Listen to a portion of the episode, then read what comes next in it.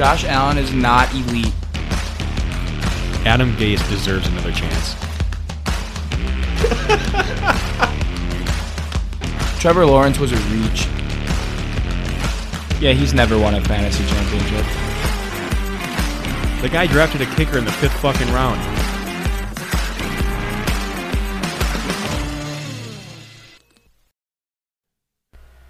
Hello, hello, hello. Welcome back to another episode of the Fantasy Four Stringers Podcast. Brought to you by your boys Wink and Ozan. Uh, what a week. Yeah. We're wrapping up here. We're currently watching the Monday night game. We're at halftime. Going to be a dumpster fire. Sorry, Chicago fans. Let's go Najee Harris. Yeah, we need like three more points from him for a dub in our one league.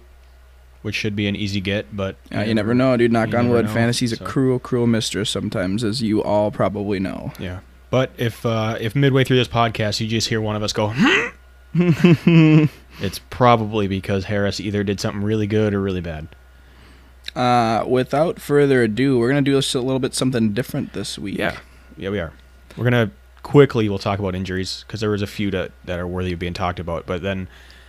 Uh, Wink's Pride is yeah. the first and foremost one after giving a little... Uh, I guess I don't even know what you call it, a eulogy, I guess, for the Titans season. Yeah, I apologize Just for, for that. them to smoke the Rams on Sunday Night Football. Yeah.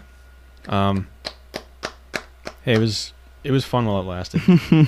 maybe, maybe. You never know. It's just one week, dude. Maybe I didn't give the Titans enough credit, but... I didn't give them enough credit either. So. I think I gave them three wins the rest of the year, and they already got one, so I'm not in good shape with that. so. Uh, yeah, so I guess, who do you got for injuries? Um, let's see. Let me pull up the list here because we got there was a few big ones. Obviously, Kyler Murray missed the game. Uh, we D-hop talked about as well. He was, we talked about how he was questionable anyway. Um, I don't know what the timeline is on if they're. I mean, obviously, he was a game time decision this week, this last weekend anyway. So I would assume that they want him to try to play next week. Um, but obviously, something to monitor going forward.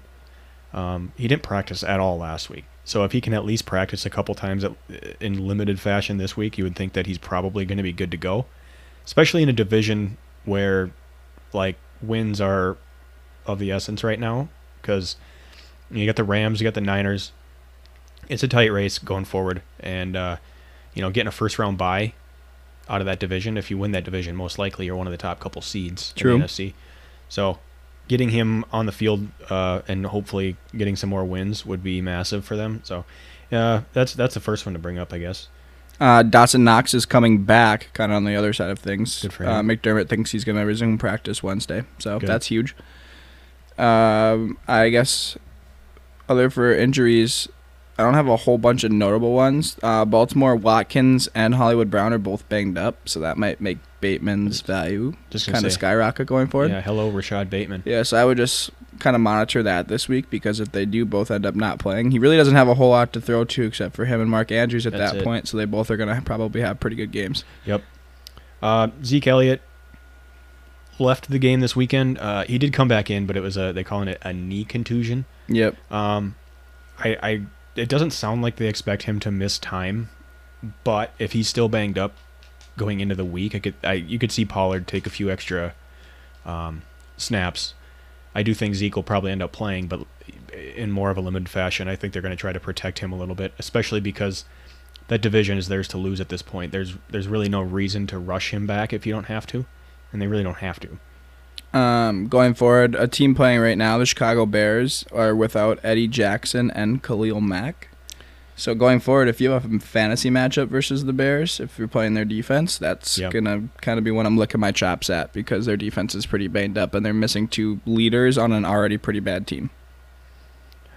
Um, Damian, Damian Harris went out with a head injury. They're not calling it a concussion just yet. Um, but, I mean, logical to assume that it's probably of that nature. Not to say that he won't be active this coming week. It's a con- it's a concussion, so if he clears protocol, he'll probably end up playing. But uh, you know, if you if you own Harris, or even if you don't, uh, Stevenson could be somebody that you want to target on waivers this week, just because he played pretty well last week in the time that Harris missed. So um, keep an eye on it. I don't like I said, I don't know that it's, it's not going to be like a multi-week thing by the sounds of it. If anything, he might miss a game. at most. Um, Odell Beckham Junior missed the game this week, but because he got cut, not because of uh, anything else. He's just got a bum personality. So, something to monitor going to forward, because he could really join a contender. There's rumors he's going to go to Seattle, which makes no sense to me. If he wants to join a contender, why you would want to go there in that division? Yeah, they're two and five. They're not Zero getting into the clue. Playoffs. So I don't understand that a whole lot. I but, do not either. Uh, if he goes to a contender, say he signs, like say the Chiefs or somewhere random where he just gains a really good quarterback, Green Bay. That would be somewhere huge. Like that. Yeah.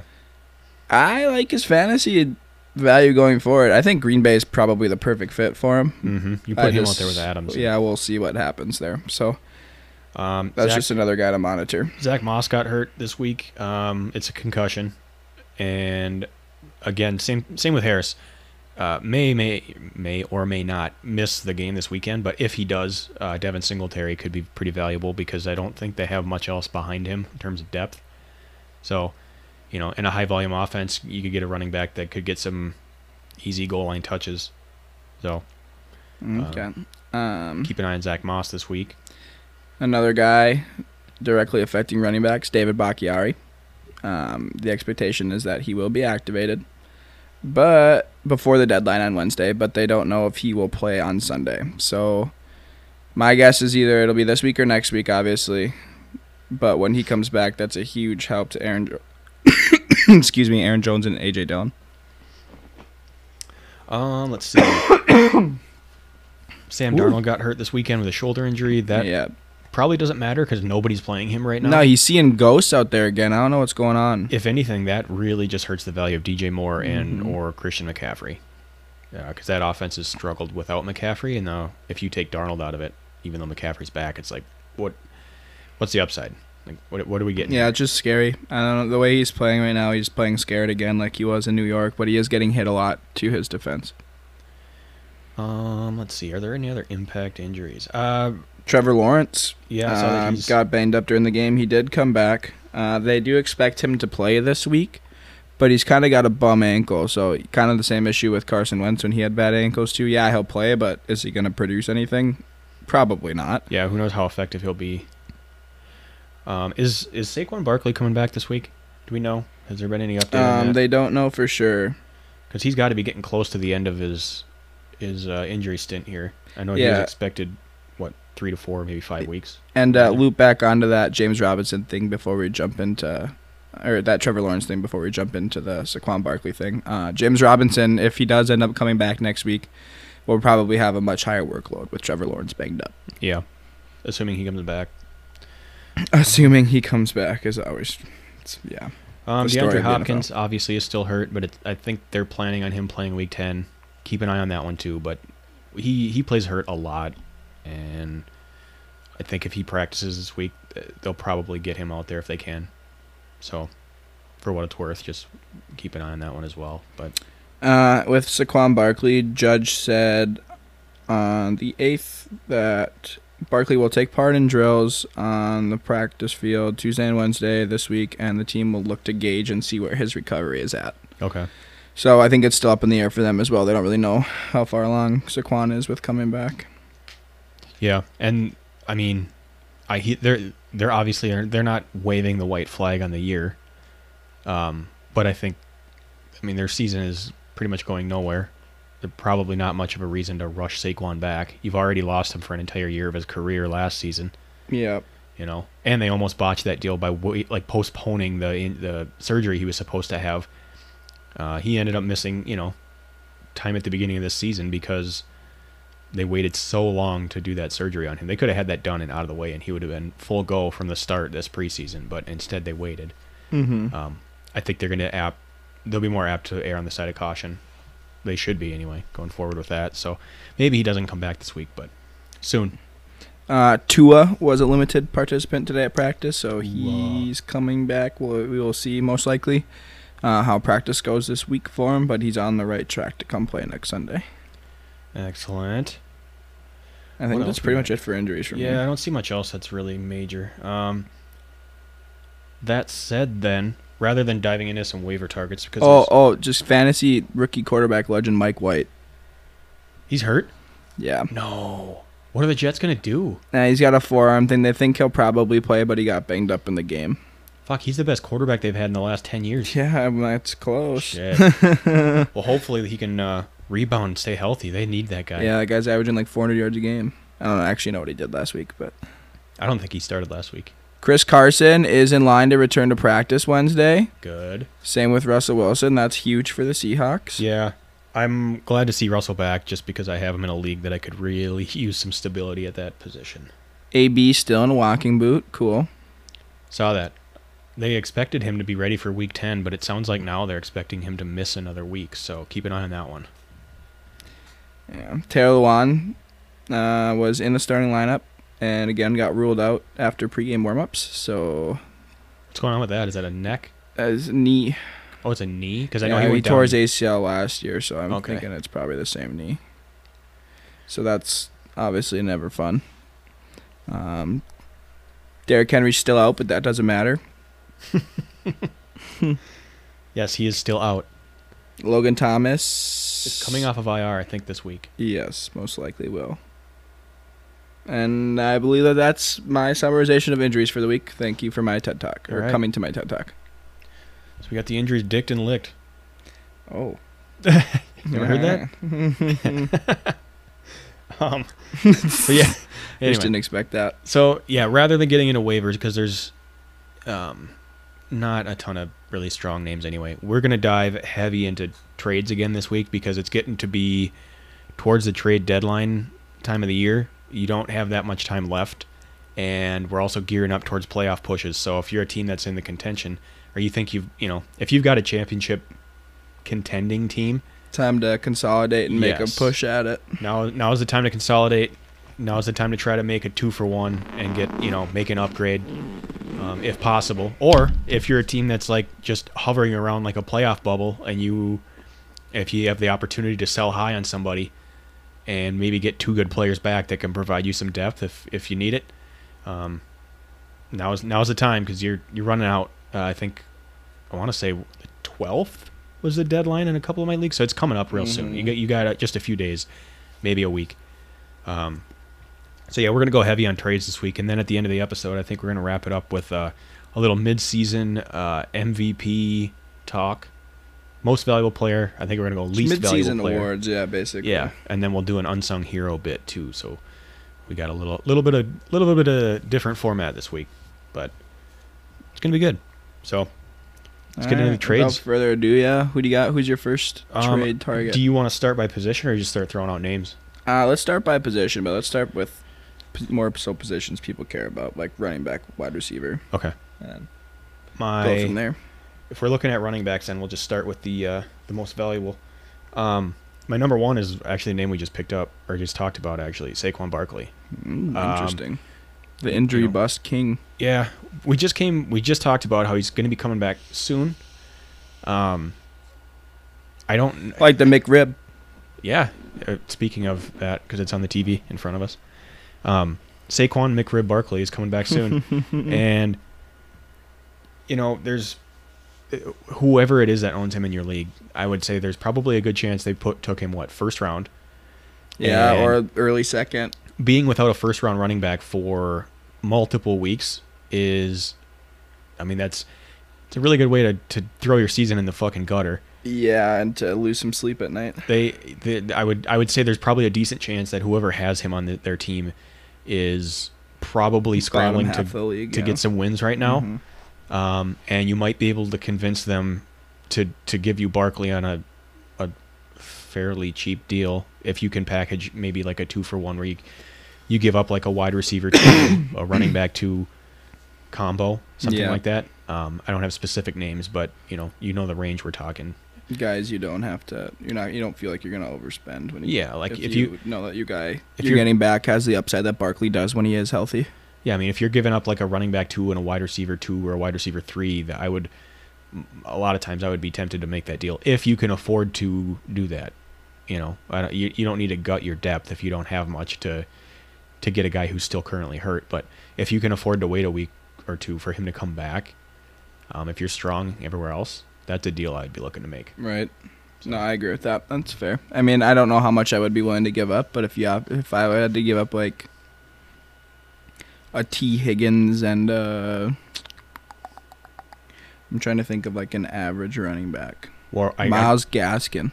Well, I got I got a name right now that I would that's actually on my sell high list for running backs that you might be able to package a, something with, uh, like a James Conner, who's oh, okay. been lighting it up, or yeah. uh, like a Leonard Fournette.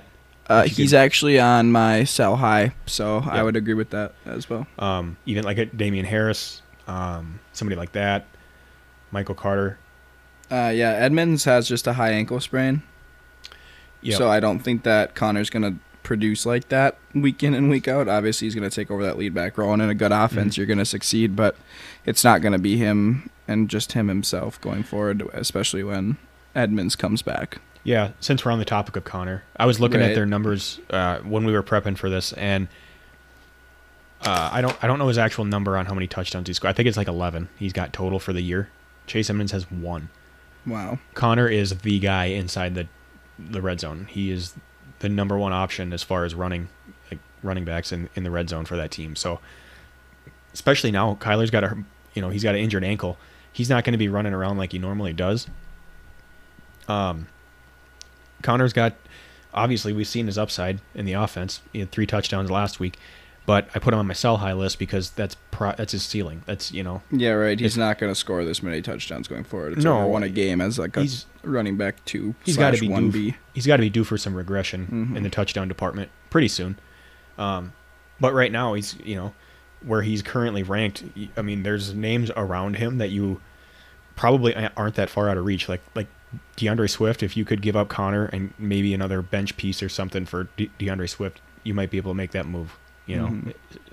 Or mm, Mixon seems like he might be a little bit out of reach, but like Mixon or Darryl Henderson, um, you're not going to be able to do it like a one-for-one swap. But if you could give Connor and like a like a wide receiver or something, by all means, dude, I'd be I'd be all aboard that.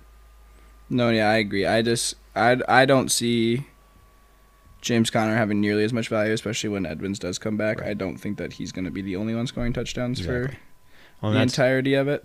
That's why I think now is the time to, to get rid of yeah, him. Yeah, for sure. I agree. Yep. That's why he's at my sales. Yep. Uh, my first running back to buy, low I guess you could say, on, or just kind of trade target in general, is David Montgomery. Mm-hmm. If you're like a lot of people in fantasy football, you don't have enough running backs. You never do. Um... And the thing is, there's been a lot of injuries this year.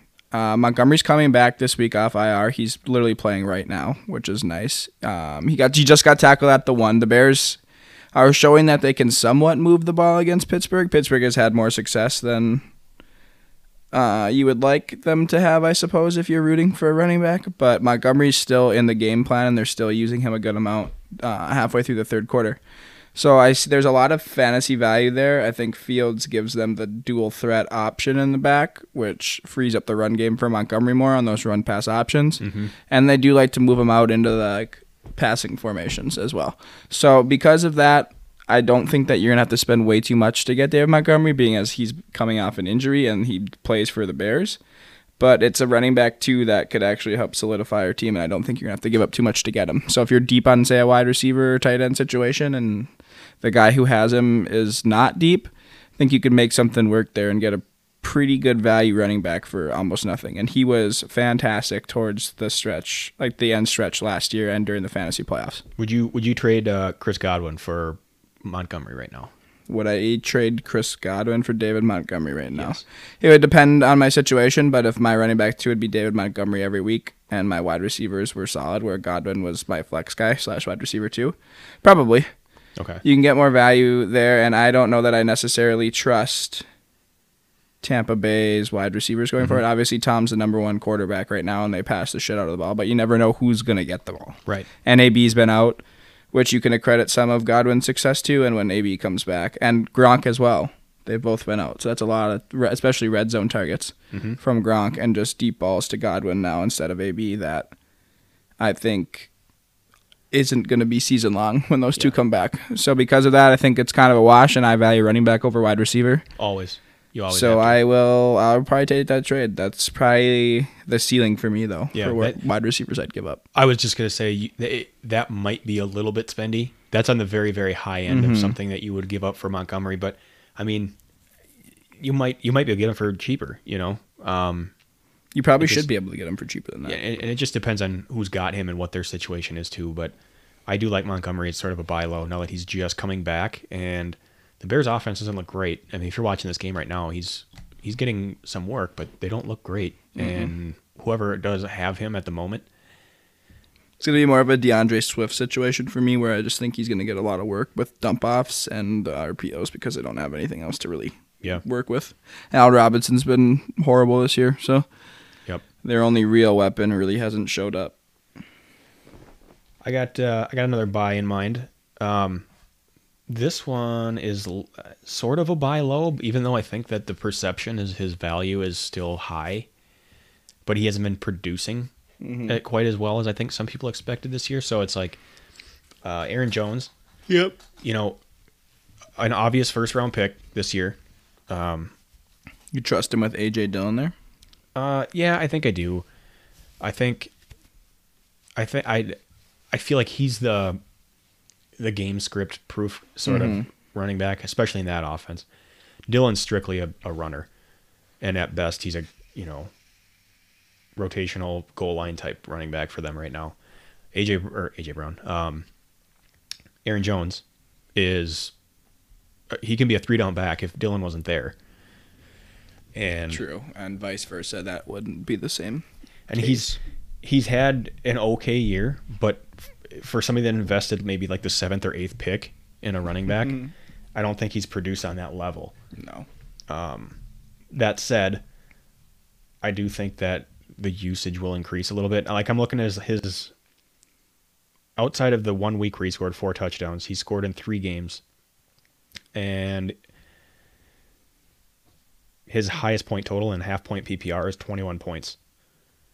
Which for a running back, what you're expecting to be a running back one, that's not crazy. Not, that's not crazy it's not impressive. Great. You expect him to have several of those games, and he's had four single-digit games already this year. Yeah, for for somebody that you are really relying on, so damn you know, near I half think, of the schedule already. That he's. I think the name value is still there. People still ex- think of him as like Aaron Jones of, you know, even last, last year. year. Yeah, right. Especially because he had that one big game, and people remember those. Like, mm-hmm. oh, he had four touchdowns at one game this year. But it, outside it of pays that, to have the M V P playing quarterback on yeah. your team that year.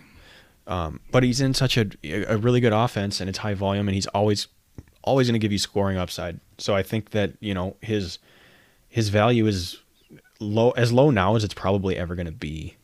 Even though you're still going to have to pay a price to get him, it's not going to be like you could probably get him for less than.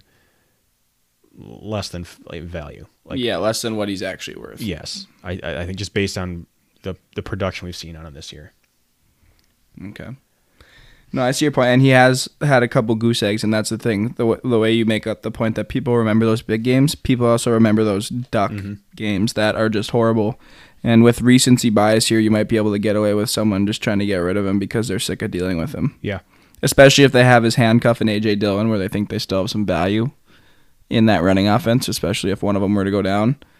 I think that you might feel good about the trade that you made because the payoff could be huge. Yep.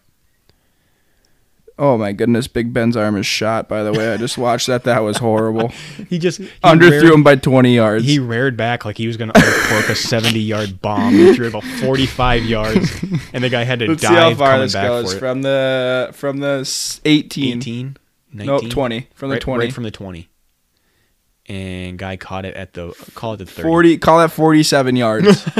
Oh my goodness. Oh man, and it looked like he was about to just launch that thing. Oh god. Oh no, Najee. Najee's doing as much as he can. All right, we're getting sidetracked. Anyways, who you got next? Yeah, well, I just that that was an absolute duck. I couldn't just let that be.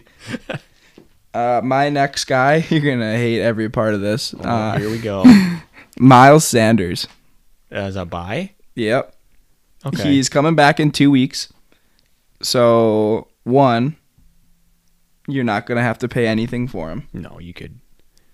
Two, his pass catch. So, last year he had here. Last year he ran for five point three a carry. This year he's running for four point eight a carry. He's still running for above the league average in yards per attempt. Um, he had twenty-nine receptions last year. He already has eighteen through the halfway point this year. They're using him more through the passing game, and Philly's schedule in the playoffs is Washington, New York Giants at Washington. He's going to get more usage when he comes back. You're not going to have to pay anything for him. If you have a deep bench where you could just sit on him for a couple weeks, you can even throw him on the I R spot and pick up somebody else. I, you're not going to have to pay anything for him, and I think the return come playoff time, having another running back to plug and play is going to be huge. So I'm all in on buying him right now for absolutely nothing. You seem stunned. Um, I, I I'm contemplating because I don't like him at all, but that's fair. His value is so low right now. Like, we know guys who are willing to just give him up for nothing. Mm-hmm. What would you trade for Miles Sanders right now? Uh, just give me any wide receiver. Claypool. Claypool for Sanders? I would or do for... that. I would give up. I'm trying to think of like what someone would value as a meh trade. I get Allen Robinson. Robert Woods? No. Eh, mm. Probably not. The reason I ask is because I'm looking at like, you know, looking at rest of, rest of season rankings. Mm-hmm. Woods and Claypool are like right there next to each yeah, other. Yeah, I don't so think I give up Robert Woods. Looking at guys in that range. I mean, T. Higgins is in that range too. Yeah, I could. I it would just step ahead more so on my wide receiver situation. If these guys are sitting on my bench and I'm hurting out running back too, where you're starting some guy like you were starting like Khalil Herbert or a guy of that caliber where you know yep. it's not going to sustain, I would seriously consider it. All right. I don't know how I feel about it, but I don't hate it. Oh, I'll say that. I have one more guy who I'm really hot on buying while you can.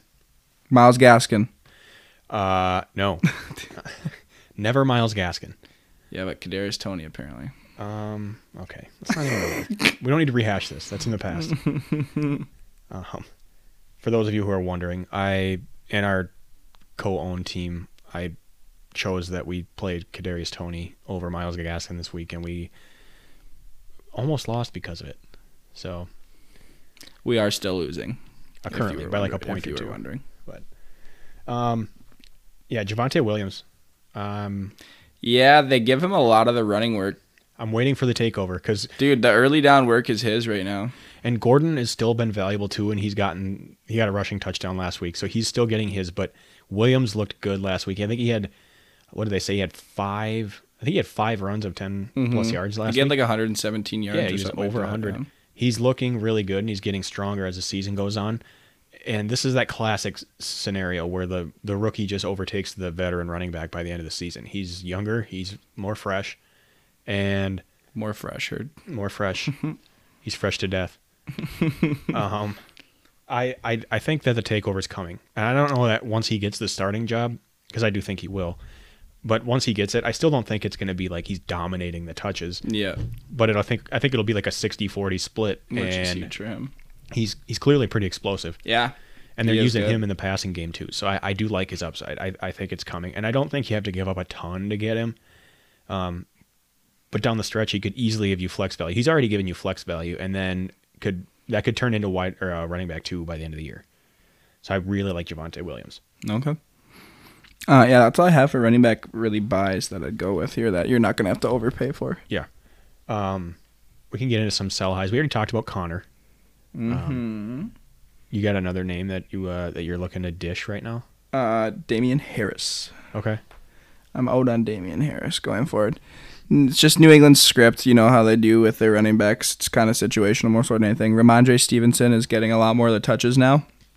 Um, I think I just read in an article that Damian Harris has got his lowest snap share of the year, which is like just under or just over forty-five percent, and which means it's going down and has progressively been going down since as they've been working other running backs. It just doesn't make sense to me how they never just pick a running back and go with them. They're, yeah, they're very... Because uh, he's played good, and the thing is, it's easy to sell high on him right now because he scored six times in the last five games, yeah. and you can't depend on guys to score that many touchdowns unless it's LeGarrette Blount, and it's twenty-whatever year he did that in. So I think that with how much people need running backs here, you could include him in a trade to get a better running back or one you trust a lot more and not have to give up too much for it and then just get rid of that headache, but I just don't trust him sustaining his production going forward. Yeah, that's fair. I think if I could if I could package Harris with like a either either another backup running back or, you know, a lower end wide receiver or something to move and get Joe Mixon, mm-hmm. Darryl Henderson. I mean, that's I, that would be the ideal situation, I think. I, I do like Harris going forward, I think, more than you do. Uh, that said, I do think his values, trade value right now is probably highest, it, it's so, probably yeah. about as high as it'll be. So, um, if you do decide to make that move, now is probably the best time. Yeah, with, with it, all it can take is one week. Like, he could come play week ten and have a dud, and that that value shot. Mm-hmm. So, I think. You know, and like we said, two trade deadlines coming up. So if you're going to make a move, now's the time to do it. So it's best not to wait. So I, yeah, I, you just got to make that. that decision on what you think of him going forward first. Yep. Then you have to fully commit to that. A guy who I kind of value in the same, actually almost in the exact same sort of terms, uh, Leonard Fournette. Yeah, is a name I was going to bring up too.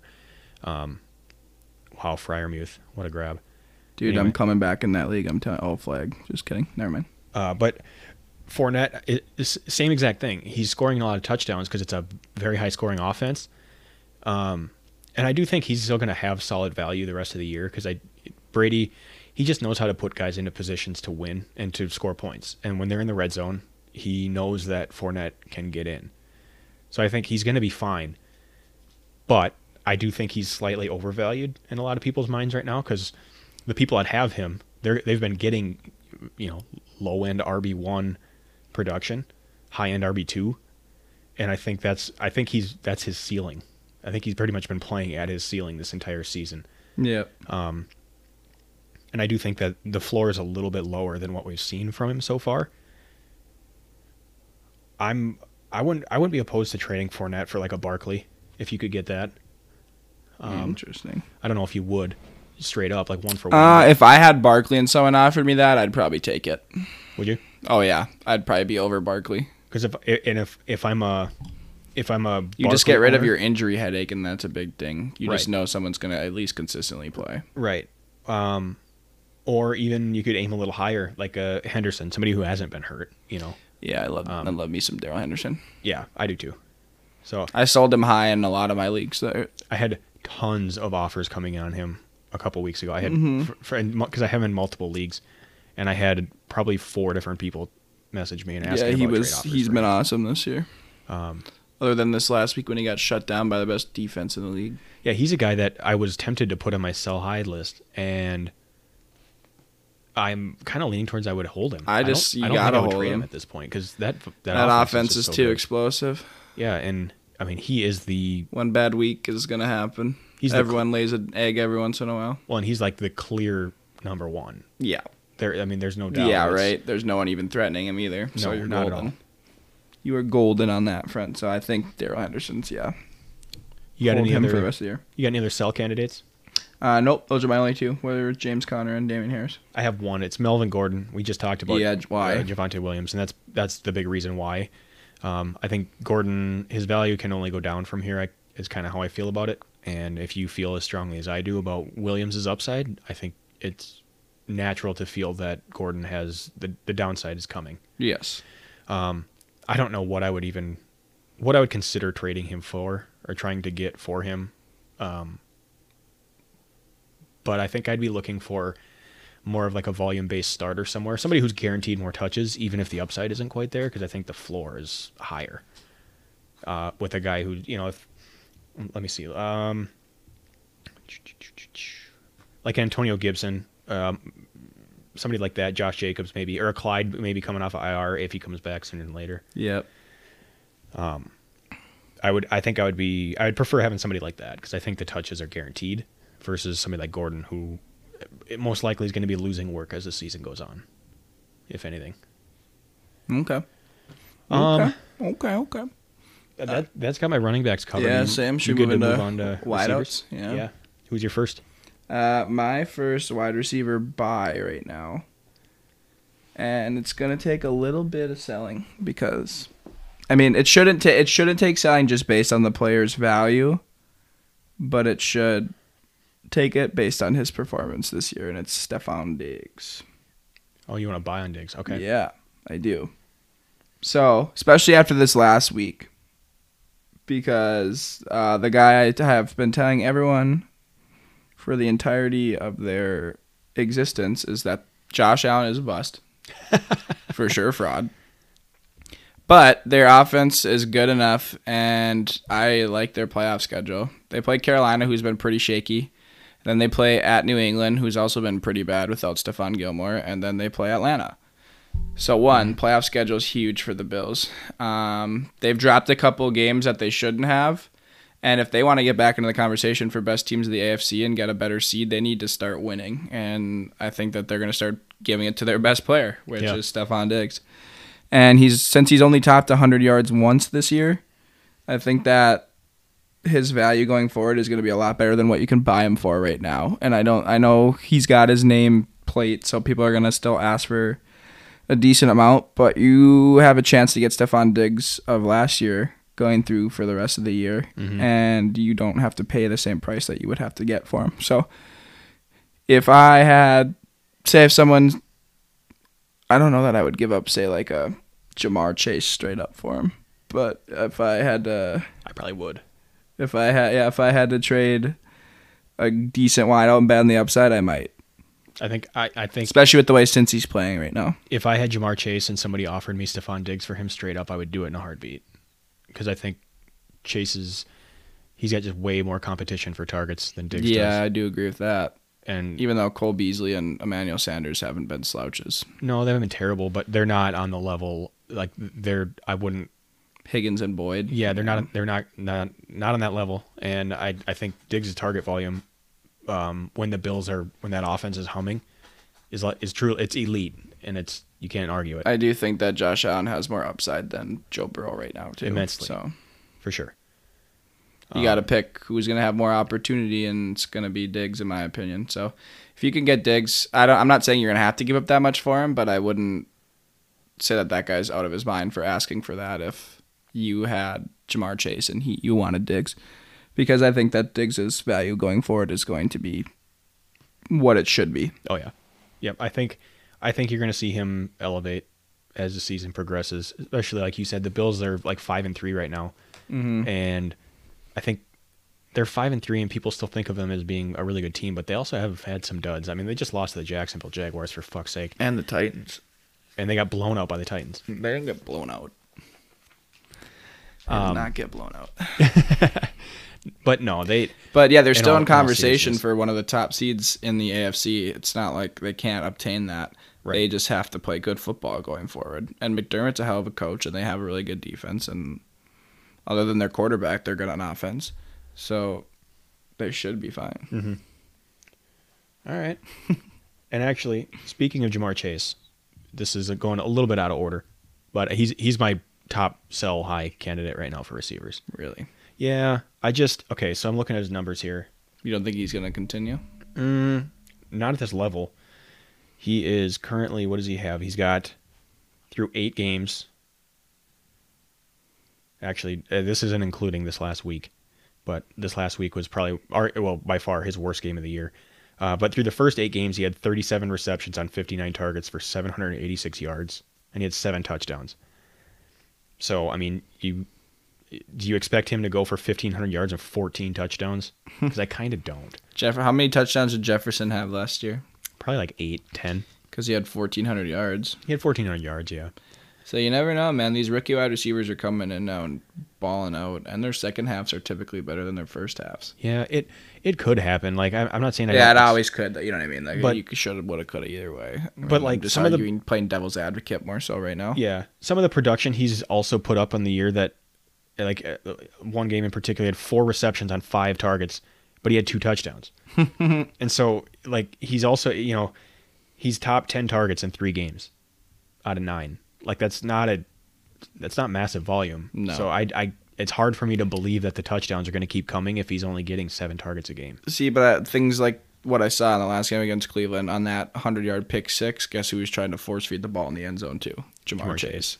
Yeah. So I do see that he's still going to try to throw to him regardless if he's open or not, which I like. But you just don't know if that's going to sustain season long. I, for one, think Jamar Chase will be fine going long, season long. I would hold him if I had him. I think he's still going to be valuable.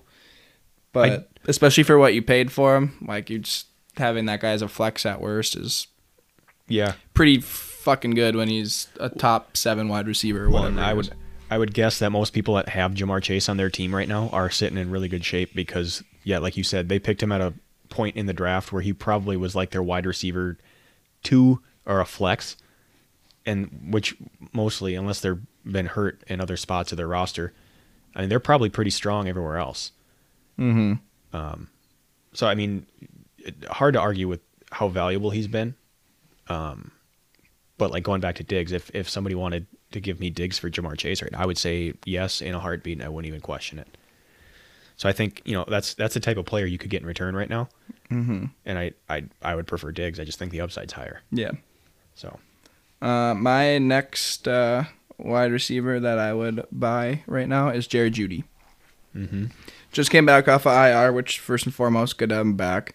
Uh, secondly, he makes that offense so much better. I mean, they just beat a really good Dallas team.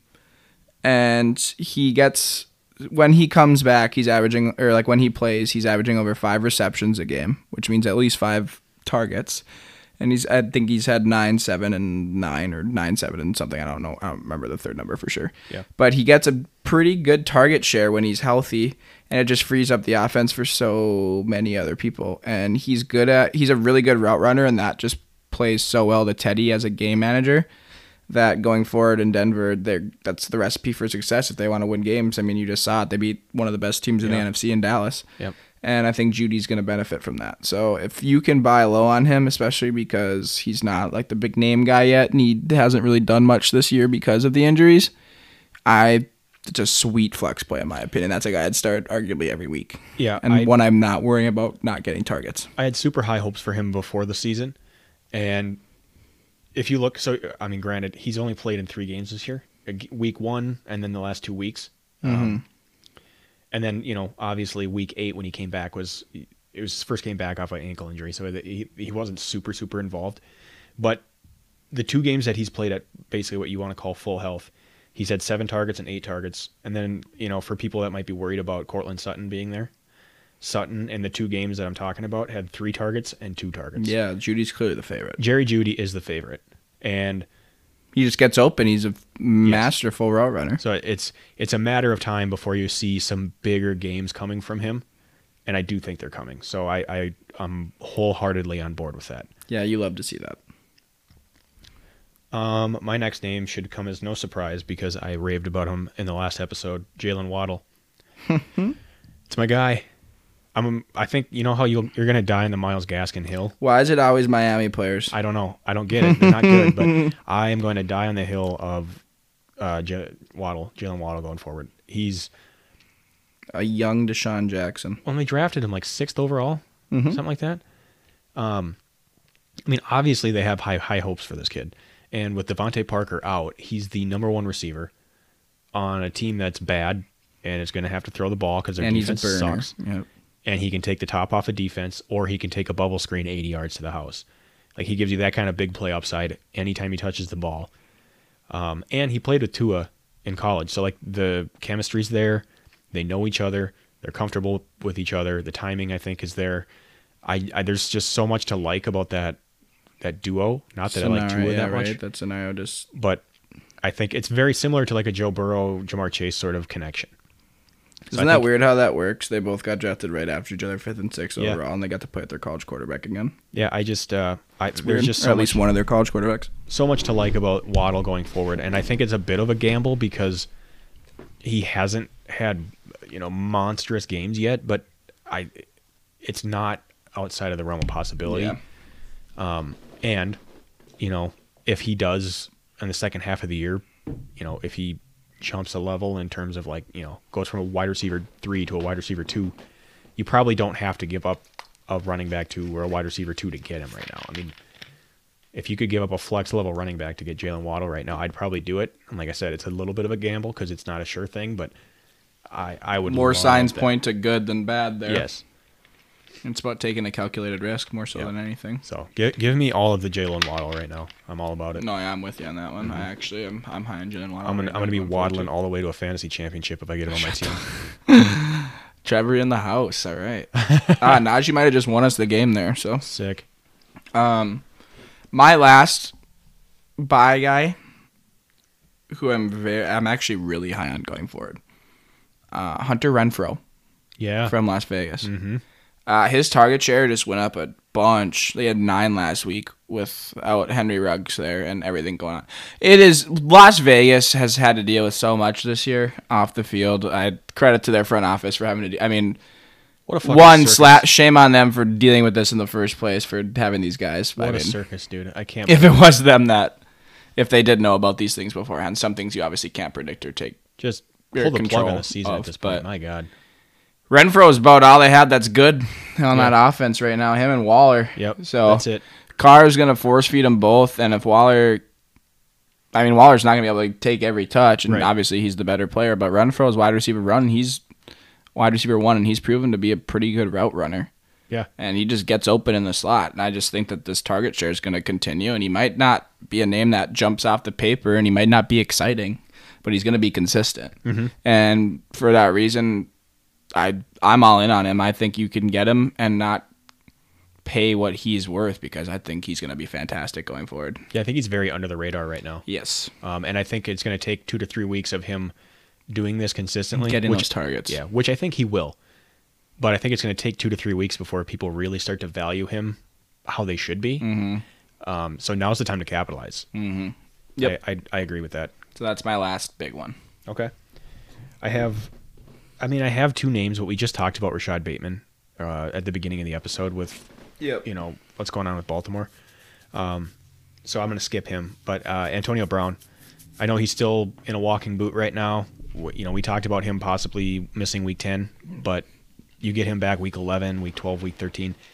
I do think that out of the three, I think he's got more value than Godwin if they're both healthy. I do too. I also think he might have more value than Evans. If all three of them are on the field and Gronk is there, I think Antonio Brown is the one I would rather have more than any the other of the two. Wow. Yes. Hmm. Um, I, I, I don't know what I'd give up to get him right now. It's tough to say. Um, I think the, you know, I think the consensus on his value is kind of scattered a bit, I guess. Um, but I, I do like the idea of being able to have an Antonio Brown as a wide receiver too, going forward. Cause I think, you know, we've seen him have massive games, and Brady obviously loves to play with him, and he trusts him, and that's huge. So, I do I do like his upside as soon as he's healthy. Um, of course, that might take a couple weeks, but if you can, if you can afford to put him on the bench for a week or two, I mean, I'd I'd I'd want to I'd want to get him on my team for sure. Okay. I also I'm. I tend to look, especially right now, because I went pretty thin on wide receivers in most of my leagues. I went running back heavy, tight end heavy, and then I kind of played like a like a game with like a zero wide receiver type yep. game. So I have a lot of upside sort of wide receiver two, wide receiver three Those guys. Cortland Suttons of the world. Guys like that that I'm relying on. And so when I'm looking at trade targets, I'm also looking at guys like that who are in that range that could give me, you know, wide receiver one upside. Antonio Brown's towards the top of that list. Yep. So that's why he's uh, such an attractive name. And that's all I have for wide receiver buys this week. I don't know if you have anybody else, but no, right. nope. Um, we talked about Chase, who is one of my sell options. Yeah, um, um, I don't really have much for sell. I have one for sure, and that's my first and foremost is D J Moore. Sure, uh, get him off my roster in any league that I have him on. He won no, and there's nothing to do. It's no fault of his own. I don't know what's going on with Sam Darnold right now. But he's back to New York, Sam Darnold. He's scared. He's playing scared. He's making horrible decisions. He's throwing ducks. And with that being said, that fantasy value for D J Moore goes right out the window. I don't care yeah. if they're down thirty. If Darnold can't complete a pass, it doesn't matter how many targets he gets. Yeah, it's it's really hard to buy into D J Moore right Yeah, now. So I just, as much as I love D J Moore, I just don't love the situation right now, and I just don't trust it going forward. Regardless of how good that defense is, it doesn't matter if they're on the field for seventy-five percent of the time. So if I have D J Moore, I'm selling him, trying to get some type of wide receiver or running back out of the deal, or a tight end improvement, just any value I can get, because I really don't trust him at all. Yeah, I mean, I have him in a league, and I'm trying to think, like, because it's a P P R, and I'm thinking right now, if somebody came to me with an offer for a one-for-one, wide receiver for a wide receiver, who would be somebody that I'd be willing to accept for D J Moore? Mm-hmm. Terry McLaurin? Mm, yes. I would take that too. I, I would even go. I mean, there's names that I would throw out there that I think would be a surprise, like a like an upside play, like a Waddle or Devonta Smith. Mm, probably not go that qu- quite that low. I don't trust him quite as much. Um, I would take that. Uh, but like a Thielen, even though he's his production last week was horrible. He had a touchdown on two catches for like six yards. But, um, you know, Amari Cooper, I don't even know if you could get Cooper for him. Of course, Cooper no, had a bust game this last week too. So I would take Devonta Smith for like, D J Moore right now. There's, D J I think Moore. there's a there's a lot of names out there that I think people consider to be not as good as D J Moore, but fuck, man, it's really hard to trust that offense with Darnold playing the way he is. Mm-hmm. Um, save yourself the headache, I guess. You, and you, you might be selling a little bit low on him, but I don't, I don't really know how this is going to turn around for them. I just, I just don't see it. No, not with Darnold. P J Walker maybe, but yeah, not with not with Sam Darnold. Um. My ooh, I got a big one now for a wide receiver that I'm that I'm not necessarily actively looking to trade, but you would. But I definitely would if I'm if I have him. I I'm looking for a running back one and a wide receiver in return. Oh, Cooper Kupp. Wow. I know he's been obviously wide receiver one, all of that, and it's really it, it's hard to. It's hard to gauge what you should be asking for or giving up to get him. But he's right now got, uh, through eight games, again, because I don't have the week nine stats included in this, but through eight games he had uh, sixty-three receptions, nine hundred twenty-four yards, and ten touchdowns. Mm-hmm. So not even completely Jerry halfway Rice through the numbers, year. Dude. He's on pace for two thousand yards and twenty touchdowns. That is not happening. It's not even close to gonna. That's, that will not happen. Um, so he still had ten for a hundred last night in a I game know. where they they got clamped, but I, he I just, still played well. It's just not going to happen. I, I just I have I'm not, I'm not buying. Dude, it. Times are changing, man. Rookie rece- rookie receiving record got broken last year. I mean, his value is sky fucking high right now. You Herbert could, threw the most touchdowns ever by a rookie last year. Like, would you trade? Records are being broken. Shit would, can happen. Would you trade Kupp for Najee Harris? If I get Najee. Absolutely not. I'm not giving up the best player in fantasy, let alone the best wide receiver. Because I would consider it. I don't care if I get... If you have offer me Najee and Jamar Chase, I might do it. I'd I'd be tempted because I I very strongly feel like regression is coming. Not that much. I just that I couldn't justify that. No shot. He's the best player in fantasy. You're hoping to get a guy that what produces to... eighty-five percent of what Cooper Kupp does. What's the point? You're getting rid of the best player in fantasy. I don't know. I'm, like I said, I'm not actively shopping him. I uh, yeah. I just I you'd have to blow me out of the water with an offer and overpay the hell for Cooper Kupp for me to get rid. Any player is tradable. I will always say that. I'm not saying I would dismiss any trade. You would have to give me a ridiculous trade offer back to even for me to even consider moving Kupp. I and I think that's plausible. I think people would give that up right now. That's what I'm saying, I guess. I'm not saying I'm saying like a Devontae Adams and Najee Harris. Like, you would have to offer me something like that. Like, if, if somebody offered me Najee and a wide receiver, that's uh, that he, I could plug and play. They both week. have to be wide receiver ones to me because I can't. You can't replace the number one player in fantasy. Just like I'm, I don't know. I'm. I it's tough for me to trust that he's going to put this up going forward. I guess yeah, that's, no, that's, that's my fair, big but it's, point. Even if he doesn't, what if he gets seventeen hundred yards on one hundred five catches and fourteen touchdowns? That's still wide receiver one by a mile. Yeah, it's still not even close. And I guess in the, the current running back landscape, that's probably going to be good for number one player overall in fantasy, I guess, and half point or p- full point P P R. Because yeah, I'm not saying that if I mean if your team's really horrible and the only guy you have is Cooper Kupp and you're trying to spread your spread your wealth, your assets out to make a deeper run because you don't have anybody else. Like, say you're starting like Damian or not Damian Harris, um, Damian Williams and somebody else at running back who just is a plug and play right now, like a Tua, but you don't have McCaffrey. You just didn't have anybody. Yeah, then maybe I get trading for a solid running back one and a wide receiver that can be comp- not comparable, but like cover his spot so that your team has better overall roundedness. but it would have to be a hell of an offer. I just, I, it's it'd be really hard for me to get rid of him. Would you go McCaffrey for a Cup? No. No? Even though not, McCaffrey gives you like wide receiver two injury. numbers on top of his rushing? Nope. No? You're just losing too much value at the wide receiver position. Which is fair. I just, I couldn't justify, especially with his injury history right now. I think the reason I could be tempted is because I also think that if you have Cooper Kupp, most likely you drafted him to be your wide receiver two. Or three. Uh, or possibly a three if he fell that far. Right. Um, so you probably have... Or you went heavy. You That too. But oh, so you, you could potentially...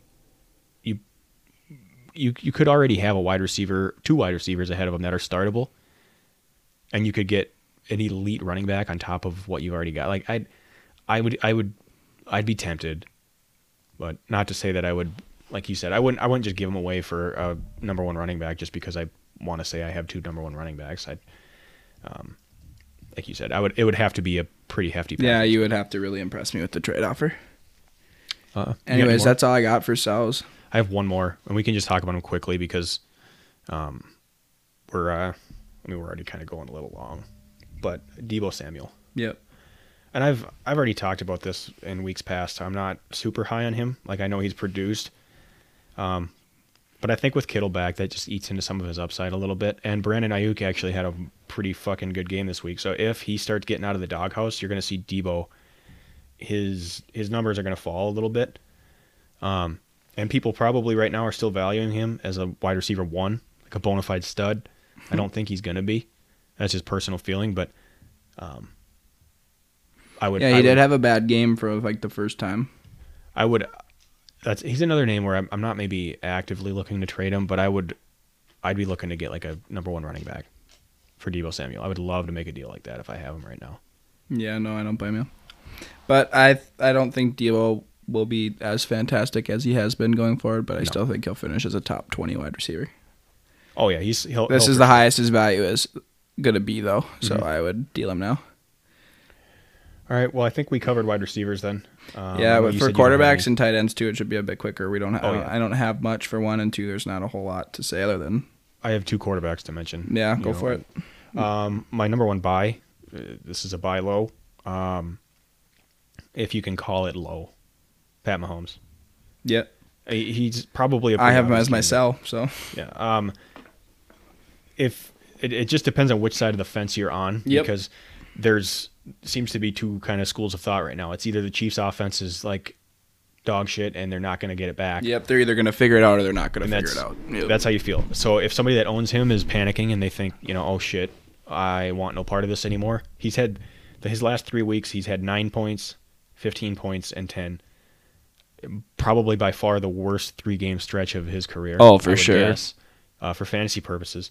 But before that, he was still putting up elite Q B numbers. No, yeah, he was playing pretty good. He was like quarterback two at one or three at one point. So, I mean, if you can find somebody that's panicking on, on Mahomes and they want no part of it, like me, he's I have, still quarterback six. Yeah, and I have I have Kelsey in a couple leagues, and if I could, I would love to be able to get Mahomes. Like, if if I could get that stack and and get it for somewhat on the low, um, mm-hmm. Mahomes is probably one of the only quarterback names I'm actively I like I want to trade for right now.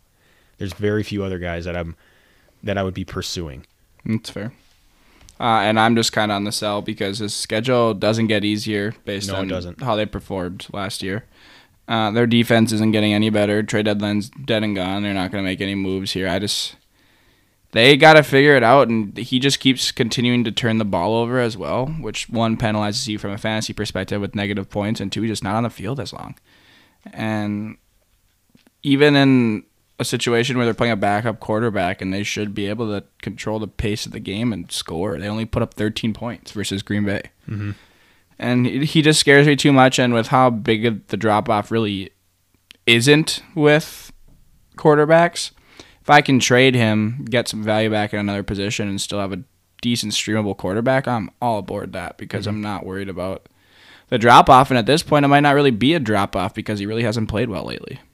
Yeah, I mean, it's not like you can't find a streamer quarterback that's going to give you fifteen mm-hmm. points a game. Yeah, so that should be for that reason, if I can still get value just because Patrick Mahomes is Patrick Mahomes, I'm totally okay with trading sure. him. I think the reason I'm in on Mahomes going forward, I think of this season as sort of a bigger version of what we saw from the Chiefs last year, like in the late season and in the playoffs, where they would, the first half or three quarters of games, they were just going through the motions, mm-hmm. you know, like they were just sleepwalking. And then when the when the pressure mounted and they had to, they just turned it on and they would put up like twenty-eight unanswered.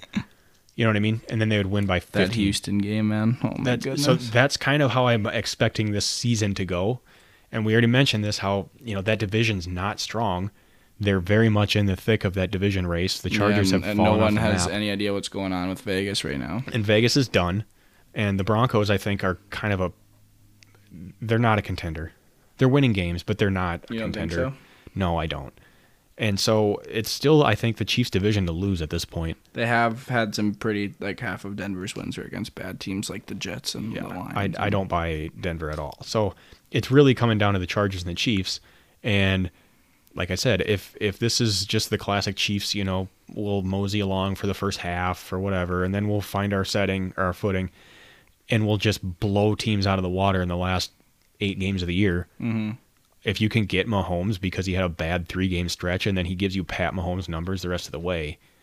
Um, Especially if you do have that stack like you were talking about. Yes, which I am very, very much in favor of trying to do right now. It can it can be it can be the life or death of your fantasy season. You know, one bad game obviously could cost you, but um, most of those trades at this point are though. Right. So I gotta take I'm, a gamble to.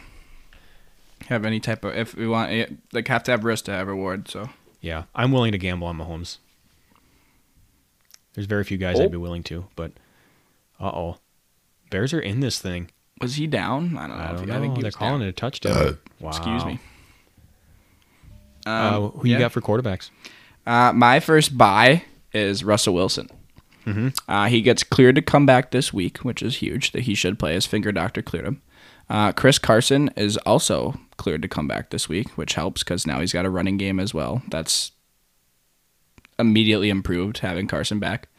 Uh, there are rumors that Odell Beckham is going to come to Seattle.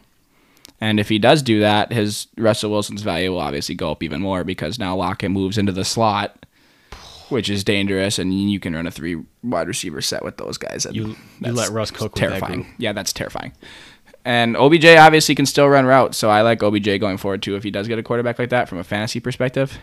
Doesn't make sense to me that if he wants to go to a contender that he'd pick Seattle, especially playing that division and what their record is right now.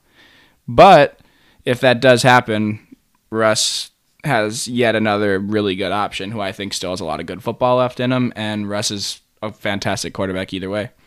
And because he's coming off injury, I don't think you have to pay as much for him. So I would love to buy me some Russ Wilson right now if I could get him for a decent price. Yeah. Even That's overpaying fair. A little bit, especially if O B J does go there. If you make the deal after O B J signs. I yeah, still I would it's still worth it to me. I think I, he's a top three quarterback the rest of the way if he gets that weapon. Yeah, I was just gonna say I think he's got like big time upside. If O B J is, if he goes there, I think he's a top three or four quarterback the rest of the season. Mm-hmm. Um, barring injuries. The only thing that worries me is their offensive line is not very good. Nope. But that they haven't been good for years, and he still puts up big numbers. Right. So uh, he's good news is he can scramble. Yeah, he can run around and just find guys. So uh, if if Beckham goes to Seattle, he, meaning Wilson, could be a, a league winner if if you hung on to him. Mm-hmm. For sure. All right. Um, I have one more name, and he's a sell high. Matthew Stafford. Interesting. I don't have any specific... God, what do you hit the Rams for? I I don't have any issues with Stafford at all. Um, I just... Uh, I just wonder what I could get for him. I'm more or less intrigued by what, what, what kind of offers would be on the table for Stafford right now. It's fair. Um, he's obviously he's playing at an elite level. This offense is really good. He's got insane weapons. So... I mean, obviously, we've, we've seen the ceiling. Like, we know how well he can play and how good he can be. But, like, I think I, I asked you this earlier. Would you do? Would you trade Stafford for Pat Mahomes right now? Or which side of that deal wins? I think it's a wash, but I would probably... I don't know if I would do it straight up. If I'm trading Pat Mahomes, it's I'm getting a lesser quarterback and another piece. That's what I'm doing. Okay. I'm not just trading him for a different quarterback. Because at that point, you're just gambling at someone that you hope will hopefully be as good as Pat Mahomes is when he's healthy, which is what you're doing with Pat Mahomes anyways. So I don't – you're doing the same thing with the, with just a different quarterback, and, and I don't think anyone's as good as Patrick Mahomes when they're playing their best. So I just – I don't see a one-for-one trade doing it for me with Mahomes. I'm either trading for a different position altogether or doing a lesser quarterback and another position player that I need depth in yeah. or help in. And the reason I ask is because I, I do wonder if there are people out there who own Mahomes who would be willing to take that, because you know what you're getting with Stafford is elite, and at this point, there's the people aren't yeah. questioning what you're getting with Mahomes. Right, at least this year. Um. So I yeah, like I said, I don't I don't have any issues with Stafford. There's really I don't have any big question marks or concerns or reasons that I would be looking to deal him. Mm-hmm. I'm more or less intrigued on like what kind of value can you get back? Because if I can if I can sell him for a guy like a Mahomes that I think could be better and not have to give up a ton more, I'm I'd be all about it. Okay. But I think there's very few people I would trade him for. Yeah, it's just hard because you know the potential is always there to yeah. be the best player on the planet. Or if you could give up Stafford and a piece to get like Lamar Jackson or Josh Allen, I would, you know, I'd consider that depending on what your the rest of your roster looks like. If you can afford to lose a bench running back or, you know, something like that, then um, why not go get somebody like that? All right, it's all about consolidation towards this point in the year. Right. If you're going to make a run, you got to make a run. Correct. Uh, you got any Q Bs uh, anymore? Uh, no, that's all I had for. All right. Cool. That um, that's all I had. I just had yeah. the two names. So. so my first tight end that I'm buying on right now is Zach Ertz. Okay. I don't think you're gonna have to spend anything. These are more guys that I'm targeting that you're not gonna have to spend a lot of money on, uh, or like no. spend a lot of capital on, but they have a lot of potential value towards the end of the season. Ertz is only getting more comfortable in that offense. Uh, you can buy him for even lower than you probably could have because he had a decently down week, but they use him a good amount. He's their tight end one. He doesn't have any really competition there. That's arguably the best offense in football. Uh, once um, Kyler and D-Hop come back to you, I think his production will go back up to what it was beforehand. I think mm-hmm. that that's why he had a down week this week.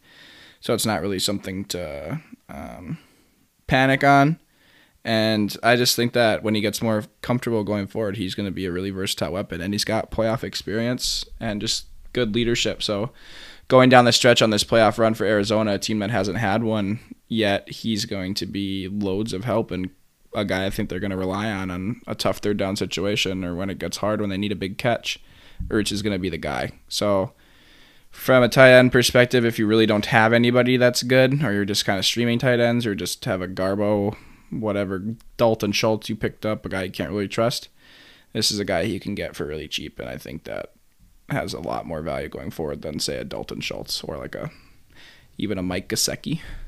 Yeah, I, I, I don't I don't hate that. I um, I was just gonna say the same thing. Like if, if you've been streaming tight ends because because of an injury or whatever, and you can get an Ertz who I think you can basically just plug and play the rest of the year, unless he's got a really really bad matchup. But I mean, for the most part, I think he's safe to start in every week. Mm-hmm. Um. I don't know, you know, I don't know what kind of upside you're going to get out of him every single week, but he's, I think he's definitely in the top ten tight ends going forward. I mean, I would consider him in that, in that range. And like you said, you're not going to have to give up an arm and a leg to get him. So I do think he provides some safety at a position that is very, very unstable. Um, my first name that I'm looking to pick up, if I can get him, I don't know what it's going to cost you, because it, he had a good game this last week, so his value is a little bit higher right now. But T J Hawkinson, yep, um, his his target numbers right now Insane. for tight ends are uh, in the elite category. Yep. Now, obviously, the scoring upside is a little bit, um, a little bit low, just because of the fact that he's playing on Detroit's offense. But, but at least he there's three tight ends. Some of his value there with well, the right. target share. Right. I mean, there's three tight ends in the league that are averaging eight targets a game. He's one of them. The only other two are Darren Waller and Travis Kelce. Yeah, shocker. Like that, that's that's elite volume for yep. tight ends. Um, and we've we've seen him have some good games, but you really haven't seen him put up any monstrous games yet. But if he's getting eight targets a game, that could easily happen. Now, he's been, I would say, Uh, middling at best at a lot of points. But yeah, um, I just think there's, there's too much opportunity there. Yes, that you can definitely, with tight ends at least, justify making a trade for him because that upside is there, and that's huge when it comes to the tight end position. There's Absolutely. Just not a lot of tight ends with that. I think, and I don't know if this is something that would be on a lot of people's radar or not, but I, I would, I me personally, I'd prefer him over Pitts. Yeah, too inconsistent for me. Yeah, but I, I think there are people out there that would take Pitts over Hawkinson right now. Mm, so you might be yeah, able, big play splash ability. People like the name more. Yeah, you might be able to make that move. Or if you give up Noah Fant or like yeah. Gesicki plus something, like something small, you might be able to get Hawkinson. I think that's a win if you can do that. So I'm, I really like Hawkinson. I have all year, but it's been, it's just been a little bit tough with the the horseshit offense that he plays in. But the volume is there, the opportunity's there. Um, it's, I think it's a matter of time before you start to see some bigger games. So go get Hawkinson if you can, because I do think that he's, uh, I mean, he's he's a set it and forget it tight end. Mm-hmm. Uh, that's all I have for tight ends. Do you have anybody else? Um, I mean, I have a couple names written down, but they're all mostly just fillers. I mean, I would consider selling Darren Waller at this point, maybe. Yeah, me too. Um, I, I mean, he's obviously the number one target in that offense, but what good is that offense now? I, I just think that they, that season for them is in shambles right now. I just, I think, I think he's going to have like T J Hawkinson value going forward. Yeah. Same kind of like what you're saying. So he'll have decent because he's going to get those targets, but you just don't know how much scoring upside's going to yeah, be there. And that, I think you can still get away with selling him on his name and getting the value that you would have gotten for Darren Waller before everything in Las Vegas transpired the way that it did. Yeah, I think so. I getting, just think you can get a lot of value for him. Not, yeah, I think you're going to get Darren Waller value based on the Darren Waller name from before the season started. Whereas now I feel he's more of a T J Hawkinson. Yes, I agree with that. I don't know that I would trade him straight up for Hawkinson because you'd still be rolling the dice a yeah, little bit on that one. But, correct. Um, but I that's that's how I feel too. I I think value elsewhere. Say you picked up a Pat Freiermuth on free agency or something yes, like sir. that. Yep. Then you can afford to get rid of him for a different position, and you're chilling. Yep, that's how I feel too. So, mm-hmm. all right, um, we have one our, last little uh, yeah our bit. midseason awards. Yes, yes, sir. Um, let's jump into our midseason M V P. Who you got? My my nomination is Najee Harris. Interesting. Yeah, I mean. I've he was a first round pick. I mean, I in hyped, most leagues, first I've, or second. I've hyped this guy up all year anyway, so it, it shouldn't be that big of a shock. But um, I think I'm I, the reason I put him, made him my M V P over somebody like Kupp because he's an obvious choice too, mm-hmm. um, or Jamar Chase because he's another obvious choice. Um, is just because you know Harris. A lot of people ended up getting him for uh, like round two value. Like, there's a lot of drafts where he fell the second round.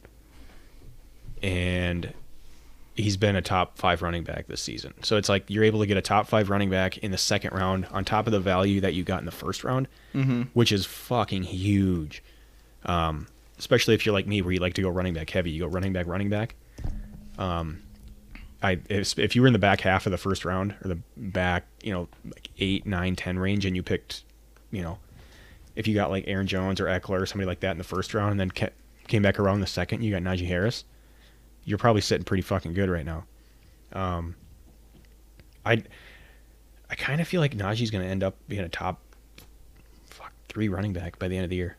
Yeah, no, I agree. You're just going to continue to get this workload, and it's going to benefit him well. I'm yeah. I'm right there with you. I don't I think see any reason why not. I prefer him over Jonathan Taylor. I think so. They go hand in hand for me. They're like the same back in my eyes.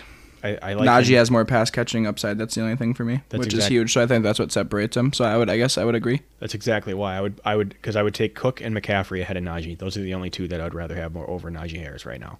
Hmm. Um, and other than that, I would, I would not, I wouldn't take any other running back in the league above him, just based on the volume. Like he just gets so much opportunity. Uh, he's like a, he's like a McCaffrey light right now, and. It, by light, I mean not lighter, because he's he's fucking bigger than McCaffrey. Yeah, he's a but, unit, dude. It's a um, mini Derrick Henry. I just he's he's outproduced his A D P by far. Yeah, you know what I mean. That's my so. biggest thing for my M V P is so I obviously when talking about the two obvious picks, it's between Cooper Kupp and Jamar Chase for me. And when you're looking at A D P, Cooper Kupp was um, drafted fifty-third overall on average, and Jamar Chase was seventy-five. And so for that reason, Jamar Chase is my midseason M V P. Uh, if you drafted him, he was definitely at, probably at best your flex wide receiver or wide receiver two, maybe. If you did that, that was really stupid, but wow, did that pay off. Yeah. Um, just based on the fantasy value and really reaching on a big question mark in a Cincy offense that no one knew how they were going to be, especially in, with how Joe Burrow was coming off of an injury and how they have no line protection. But he has really shined, man. He's played mm. so good, and he continues to score. And so with the touchdown upside being there, as well as the yards and the deep ball, he's just like the total package. He just He's this year's Justin Jefferson to me. Mm-hmm. He's going to win a lot of people leagues just based on the fact that they probably have a lot of other depth now because they can afford to, because they have that wide receiver three that turned into a wide receiver one. So now everybody else is just basically a, a cherry on top to the scenario yeah. because he, your wide receiver one came in probably like the sixth round. Yep. So for that reason, he's my mid-season M V P, and I'm assuming that a lot of teams that have him are in pretty good shape going forward. Yeah, you would think so. Um, you probably have, if you have Jamar Chase, you probably have two really good wide receivers and at or least loaded one running, running backs. Back. Yeah. Yep. All right. Um, Who's your unsung hero? Some guy that either no one gives any love to or is really just kind of flown under the radar, is playing really well, but no one says anything to? Well, um, I had two names written down, and I couldn't decide which one I was going to go with. Cordero Patterson was like an obvious one because he was yeah, uh, came fair. out of fucking left field. Nobody expected that. him to do that. Um, but I think I'm going to go with James Conner just because he's been remarkably stable. I... I have not liked Connor all year, but I sit here and I'm looking at his week-to-week numbers, and he's actually been basically playable almost every single game of the year. Mm-hmm. Um, he's scored he's scored less than ten points in three games this year for a guy who's splitting carries, which is impressive to me. Yeah, that's um, fair. And he's scored. He's had one, two. That is good. He's obviously taking advantage of the opportunities he's been given. Mm-hmm. He's had three games with more than eighteen fantasy points, and then he's had uh, three others with you know, ten to fourteen. Which, like I said, for a guy that's splitting time, you didn't invest much to get him, but no. you, you got a starting player. You probably got him as a handcuff, yeah, right? Yes. And you were the safety net. So, yeah, I'm, I'm making Connor's my unsung hero. Especially through the gauntlet of bye weeks, that's nice to have. Yep. Um, so there's he's he's probably carried a lot of people to wins just based on the fact that you know injuries he's, have been happening, and you know you if you needed a pinch a starter in the in a pinch, he was a name that you could get you by in a lot of weeks this year. Be consistent in your opportunities. That's the biggest thing, and he has been. So mm-hmm. yeah, I'm a big fan of that. Uh, my unsung hero is a man who a lot of people slandered and just put off Don't their draft boards this. altogether. Oh, my God. Uh, I I don't like this guy. I will still, to this day, probably never draft him in a league. But he has been fantastic this year, and that's my guy, Joe Mixon. Oh, thank God. I thought you were going some other direction. Where'd you think I was oh, going? Uh, Miles Gaskin. Oh, no. Please don't do this. Uh, Joe Mixon has been terrific this year, and holy shit, I would never have guessed it. Um, I stayed away from him in every league. He's been so inconsistent throughout the course of his career, but since his offense has really turned it around, and with lack of blocking, they've still been pretty good. So the reason since he's five and three, in my opinion, is primarily because of Joe Mixon, yeah. because it frees up the passing game and everything else that goes on in that offense is because they can actually move the ball this year, and he stayed healthy. So hats off to Joe Mixon for finally producing where he was drafted in this a fantasy I- league. This is what I was preaching for Mixon all offseason, and you were just dogging him. Um, he's I'm looking at his week-to-week numbers here. He's had two weeks this year where he hasn't scored a touchdown, and yep. he scored in six straight at this point. Yeah, he's been great. So, I mean, I love that pick. I love me some Mixon. So he's my unsung hero just because no love at all for Joe Mixon pre-draft from anyone. Except for me. Except for except for, except for Wink. My guy. Who's right. your least valuable player? My L V P of the year. Um, man, this was a tough one because I had three names. It was, yeah. I I narrowed it down to one. Um, took me a while though. I'm not gonna lie. I might I might go co-L V Ps with this one. I might pick two of the three. All right, let me go first and see if okay. I have one of yours. Yeah. My least valuable player of the year also comes from a personal standpoint, and that is number two, Julio Jones. Ah, okay. He has been terrible this year. Uh, the hamstring injury is still lingering. When he is there, regardless of, you can say, the game scripts, Derrick Henry, they throw the ball enough. He should be a factor in the offense. Uh, he's had a couple bad drops. He just, I, I don't, it just doesn't look the same. I he's don't know washed, if bro. he's, I don't think he's washed. I just don't think he's comfortable. And even this week without Derrick Henry, he still only had, what, four catches for like thirty-seven yards or something like that. He's done. He just, he's not what I wanted him to be. Oh, and after, uh, everything that I built him up to be in my mind before the season started, he's really been a disappointment. And he actually had an annual draft or average draft pick of like a fifth rounder. So he's kind of been a letdown to a lot of people that res- expected him to be a wide receiver too as well. So just think there was people that picked Julio over Jamar Chase. Mm-hmm. Lots of them, I bet. Oh, for sure. And for that reason, I've also watched him play every snap too. So I've kind of gotten to Makes it even worse. witness it firsthand. Yeah. But, uh, yeah, I just – he's really, really disappointed me this year. So right. he's my least valuable player halfway through the year. All right. My first L V P pick is – you're not going to like it. It's going to be a bit controversial. A J. Brown's knees. Oh, God. I hate you. Um, what a letdown they have been. No, I'm just kidding. Unhitch um, the wagon, buddy. um, my first one is – kind of an obvious one, and then my second one will be less obvious, but I will make a, an argument. Um, but the first one is going to be Allen Robinson. Yeah. No, there should be no question from anybody. It's he's where has he been? Where's he gone? Fifty thousand fantasy points used to live here. Now yeah. it's a ghost town. He's he's just he disappeared, and this it's partially I yeah, think because his offense has now. been horrible. But my God, I mean, people expected him. I thought he was going to be a... As they just throw at him yeah. in the game we're watching right now. I thought they, he was going to be like a back-end wide receiver one based on the volume he gets year to year. Yeah, well, there you go right there. Stonehands McGee can't even make a play at the ball there. He's just and... not been there, man. Like, where where did he go? What happened? That was... Uh, to be fair, that throw wasn't great, but... I, I, I think a lot of it goes, comes down to the fact that they've got Fields in. He's a rookie. He's inexperienced. He's probably not...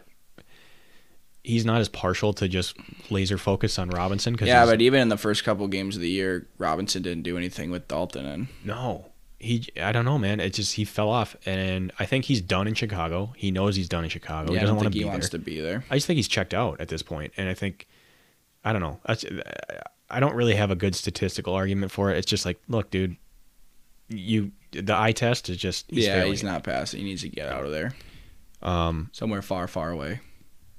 My next one is kind of a when I when I saw when I started looking at him and considering putting him on this list, I was kind of surprised that I even considered it because he's a name that I really liked in the offseason, and I wanted I wanted to not put him on this list, but it was just hard for me not to because Terry McLaurin has not been great this year. Oh, he's been terrible.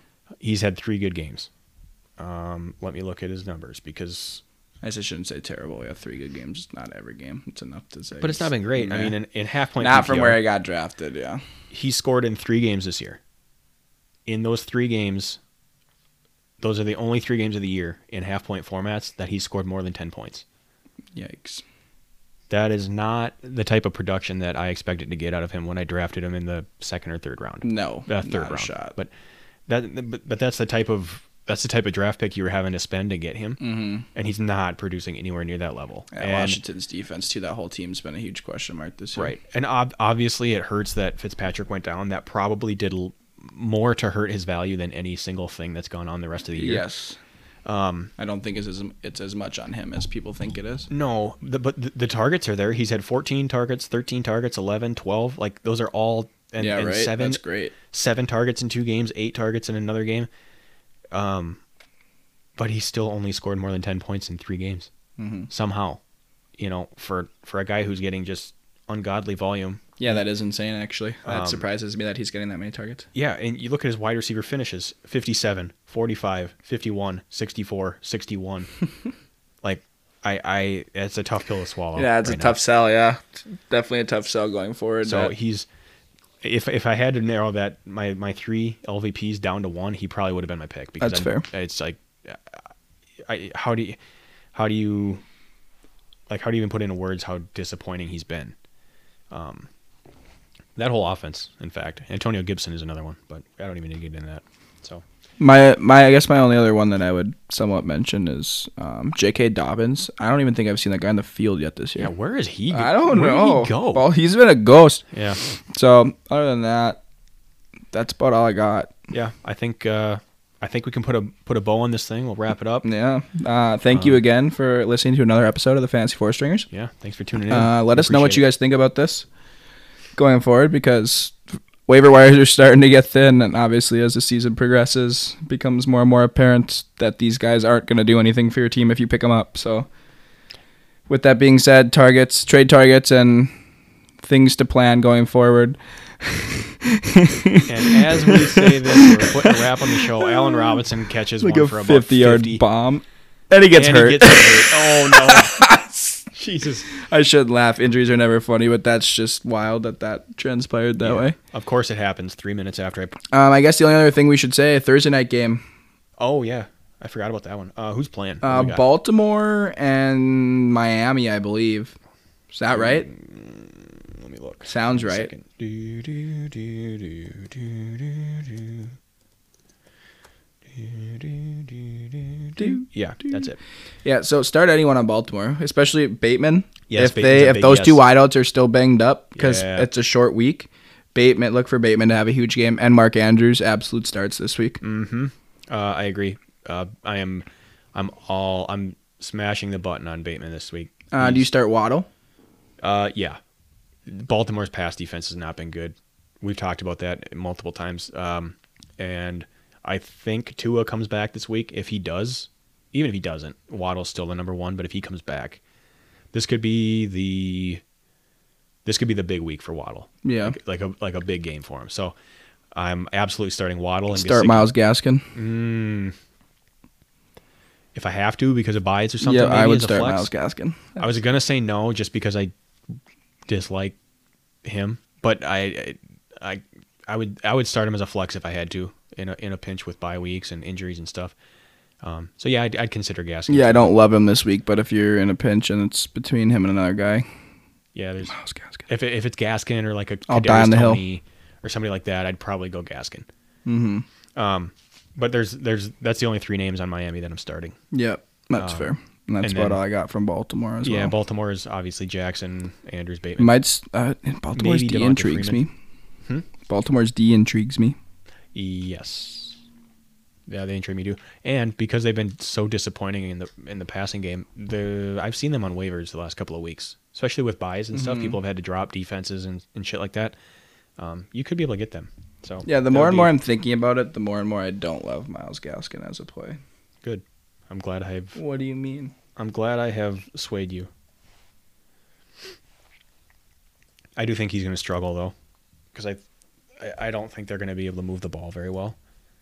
Maybe he gets some check down work, but uh, I don't know, man. It's. I do think that Baltimore defense, just because they're bad against the pass, I think they're better than their stats would indicate. Um, But maybe I'm wrong. Yeah, Baltimore's a top five rush D in the league. That's the one thing that scares that, me. Yes, yeah. per, in yards per game. So I think I'm leaning towards not starting Gaskin, actually. Yeah. I don't know. Who, what What do I know? I'm a well-established idiot at this point. So aren't we all? All right. Well, I think uh, with that, we can uh, we can get the fuck out of here. Yeah. Uh, let us know what you think about this going forward. If you'd rather have us do this or just kind of stick to the waiver wire and injury. Uh, we're open to anything. So we appreciate y'all, and we will see you Saturday, Saturday morning. Yeah. All right. All right. Thank you. Peace. Bye.